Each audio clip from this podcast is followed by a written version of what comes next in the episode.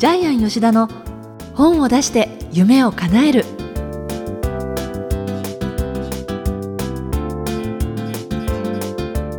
小林まどかです。ジャイアン吉田の本を出して夢を叶える。ジャイアン今回もよろしくお願いします、はい、よろしくお願いします。あの今月の終わりなんですけれども30日にジャイアン講演会ですかね。を開催されるということで、はい、あの漫画でわかる松下幸之助飛鳥出版社から出した本が非常に好評なので講演会プラスえー、出版記念パーティーをやりたいと思ってます。はい、そうですか。で二部構成なので、えー、一部はあの講演会で、えー、松下幸之助に学ぶ経営をテーマにですね、まあ、経営者限定なんですけど、まあ、個人事業主も大丈夫なんで来てください。で主催はあのウィズビズ株式会社、えー、こちらの方が行ってくれます。でその後また集まった方何十人かでですね二次会の会場で、えー、合流して出版記念パーティーに来られる方は出版記念パーティーっていう方で、えー、パーティーをやりたいと思います。はい、はい。まだあの例えば参加したいっていう方は例えば天才工場のホームページ、ホームページを見ていただければあの場所とかもしかしたら変わる可能性もありますので、はい、あじゃあぜひねそちらもチェックしていただければと思います。えー、それではジャイアン吉田の本を出して夢を叶える今回もよろしくお願いいたします。はい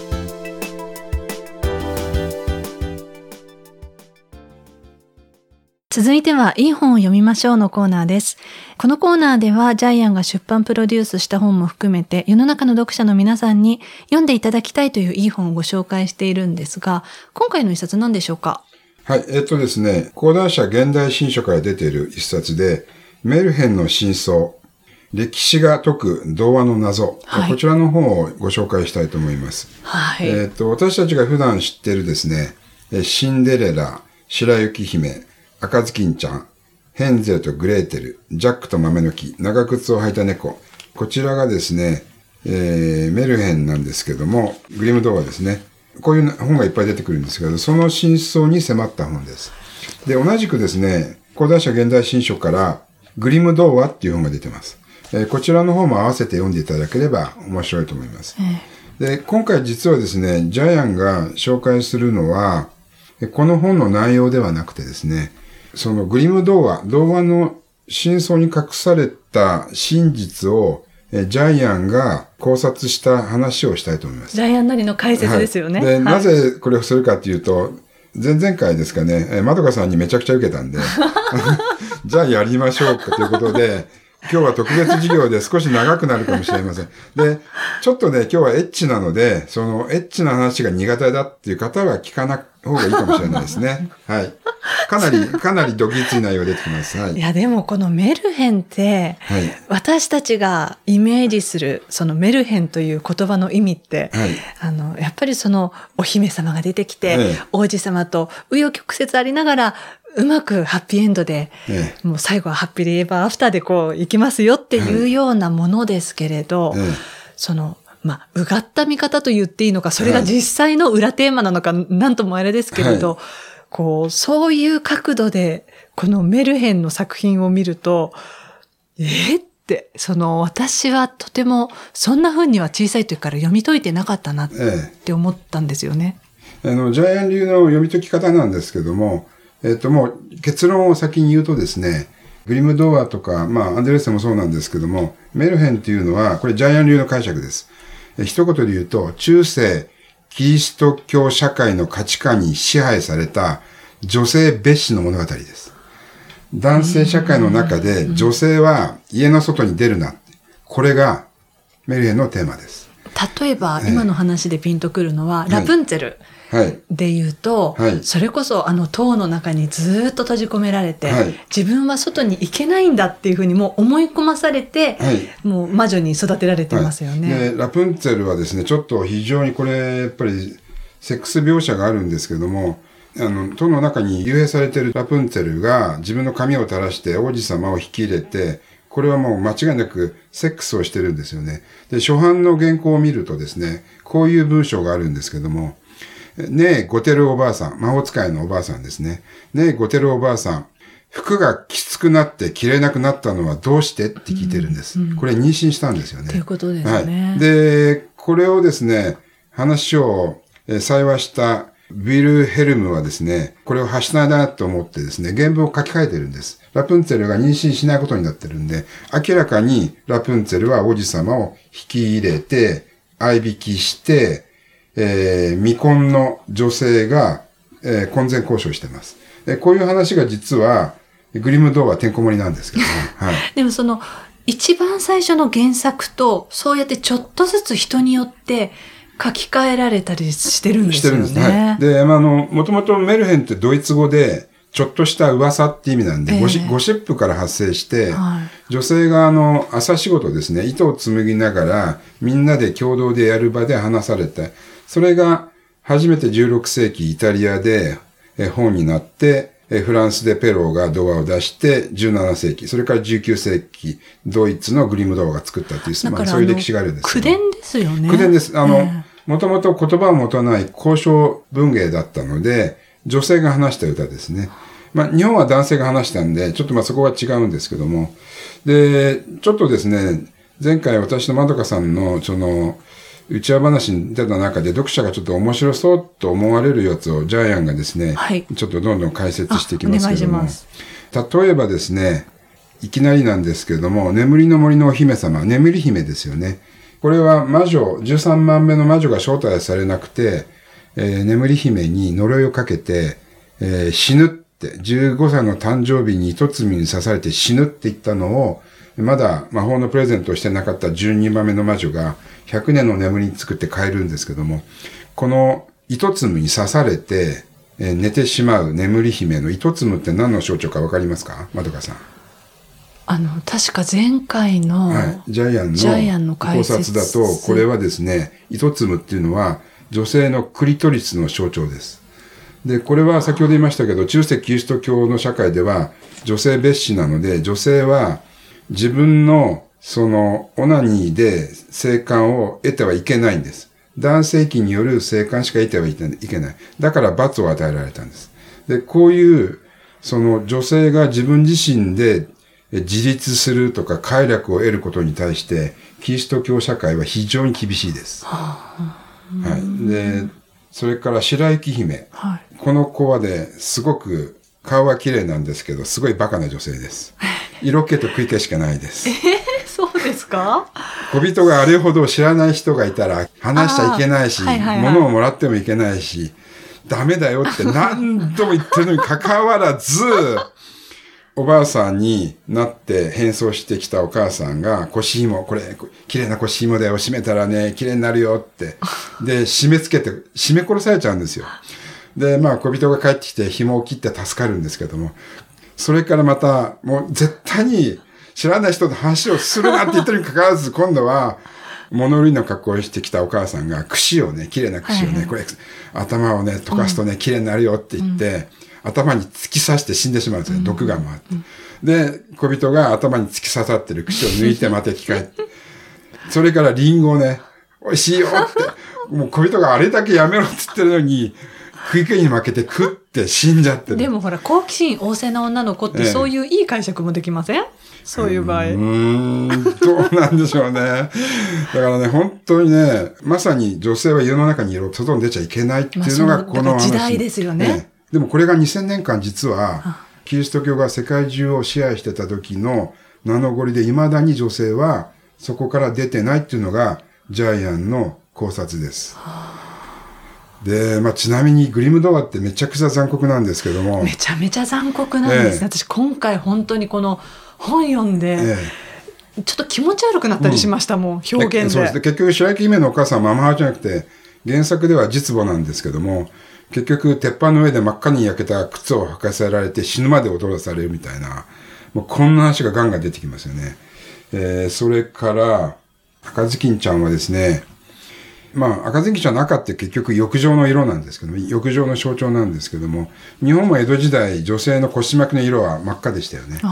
えー、で、男性は多分わかると思うんですけど、今でも女性の下着はピンクっていうのは女性のちょっと、男性のですね、持ってるちょっとイメージなんですけども。で、ちなみに赤ずきんちゃんは森の中で狼に襲われるんですけども、はい、狼ってもう男ですよね。えー、まあ、形を変えて狼って言ってますけども、狼は男以外ないですよね。ちなみに赤ずきんちゃんのおばあちゃんって何歳だか、まずかさんわかります？わかんないです。これはジャイアンが、ジャイアンが言ってることなんですけども、私45歳ぐらいだと思うんですけど。あ、でもそっか、赤ずきんちゃんって6、うん、7歳ぐらいですか？赤ずきんちゃんはですね、もうちょっと上ですね。えー、多分15歳ぐらいだと私は思ってるんですけど。そんな大きいですか、うん、あ、もっとちっちゃいかもしれない。もっとちっちゃい。ごめんなさい。もっとち、ちなみに白雪姫は7歳になった時に、鏡があなたより綺麗なのは白雪姫ですって言うんですよね。はいはい、ねうん。で、赤ずきんちゃんはちょっと何歳かちょっとわからないんですけど、私思うのは、えっ、ー、と、おばあちゃん45歳説なんですけど、なぜかっていうと、おばあちゃんって森の中に一人で住んでるんですよね。はい。おかしいでしょ？おばあちゃんだけ森の中に住んでるって。一人で。で、多分、これジャイアンの想像なんですけども、お父さんが誰かわからない子供を作った、婚前にですね、結婚する前に。で、そういう人って村から外されちゃうんですよ。で、お母さんは多分おばあさんと仲が悪いんですよ。で、実はお母さんもお父さんが誰かわからないんです。おばあちゃんと同じように、フリーセックスで子供を産んで赤ずきんちゃんが生まれている。で、この赤ずきんちゃんも森の中で狼に惑わされて、お母さんがあれだけ脇道添えちゃいけないってお母さんは駆動ほど言ってるんですけども、脇道にそれて狼に襲われてる。これ親子三代、婚外交渉をして子供を持ったっていう話じゃないかなってジャイアンは思ってるんです。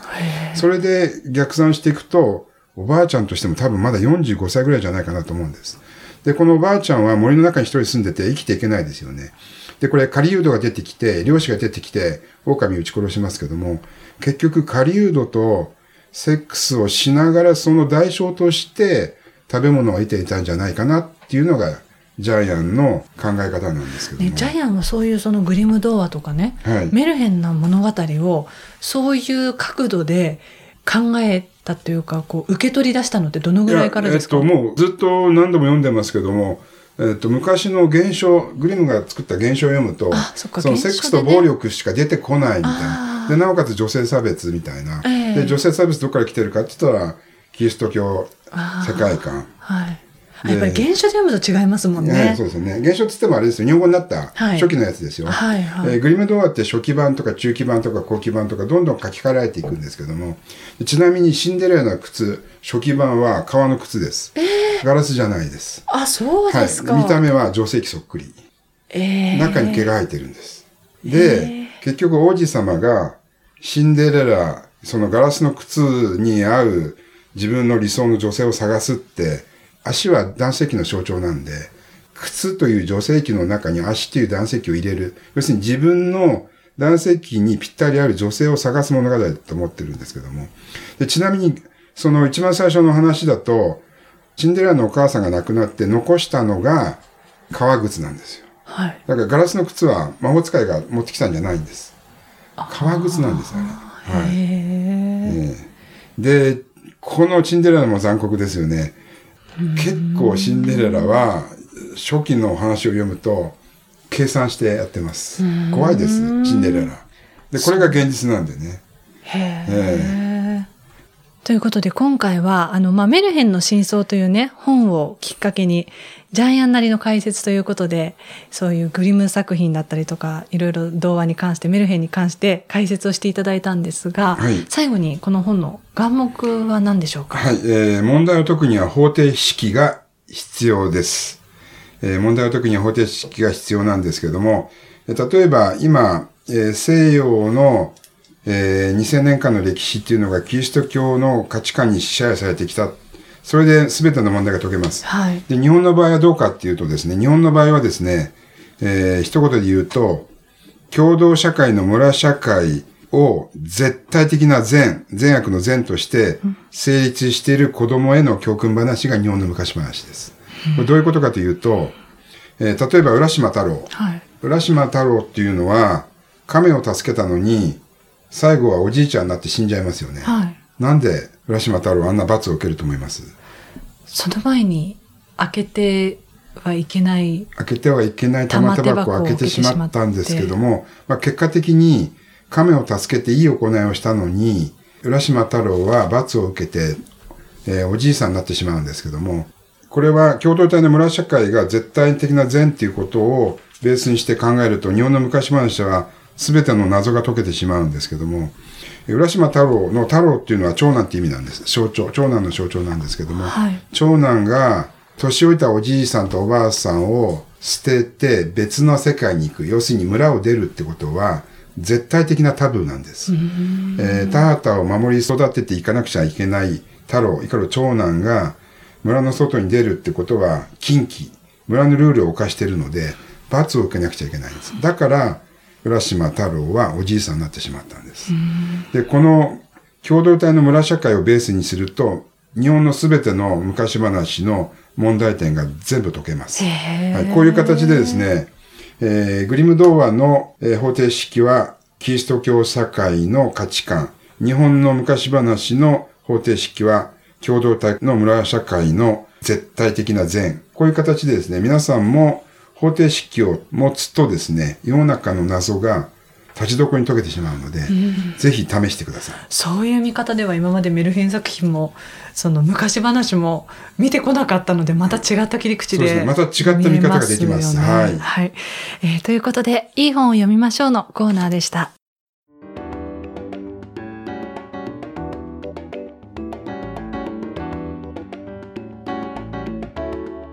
続いては本を出したい人の教科書のコーナーです。このコーナーは本を出すプロセスで出てくる問題を毎回1テーマ絞ってジャイアンに伝えていただくんですが、えー、今回のテーマは何でしょうか？はい、えー、1.16の法則で本を作ろう。はい1.16っていうのは、はい、ですね。漢字で書くと数字の1天地の天、はい、えー、地は地球の地。地、はい、えー、6は数字の6です、はい、でこの1.16っていうのはこれサイコロのことですサイコロって6面ありますよね、ええ、で例えばサイコロの1の目が点を向くと、地は下は6です、はい、で横がですね3だったらその3の裏側の横は4です。こういう形でですね実はサイコロっていうのは1回振ると目が出ますよね。で私たちは目が出たっていう場合一番上の目しか見てないんですけどもでも横から見れば違う数字なんですこの発想っていうのが本作りには必要なんです。ああ見方がその一箇所でなく、いろんな角度からっていうことですか？そうです。だからサイコロを振って例えば出た目成功したとか会社がうまくいったっていうのそれは一喜一憂してたった上の面しか見てないんで実は横から見れば別な目があるんです。失敗したって目が出ても実は下から見ると成功してるわけなので、はい、これ見方を変えれば全然違う結論になってしまう。あそうですよね、えですからあのグリムドアの見方を変えれば別な世界が現れてくると同じように本を書く作家は常に1.16の法則で、えー、出た目ではなく側面とか裏側から物事を見るような視点がないといい本が書けないと思います。1.16の法則で本を作ろうということで今回のテーマでした。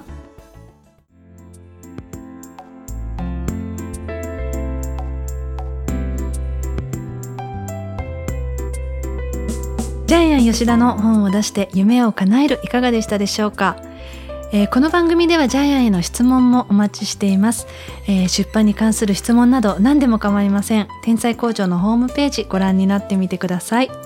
また9月の1日の配信から新サーバーへと移行しています。もう一度改めてこの番組を検索して再度ご登録をお願いします。それではジャイアン今週もどうもありがとうございました、はい、ありがとうございました。楽しかったです。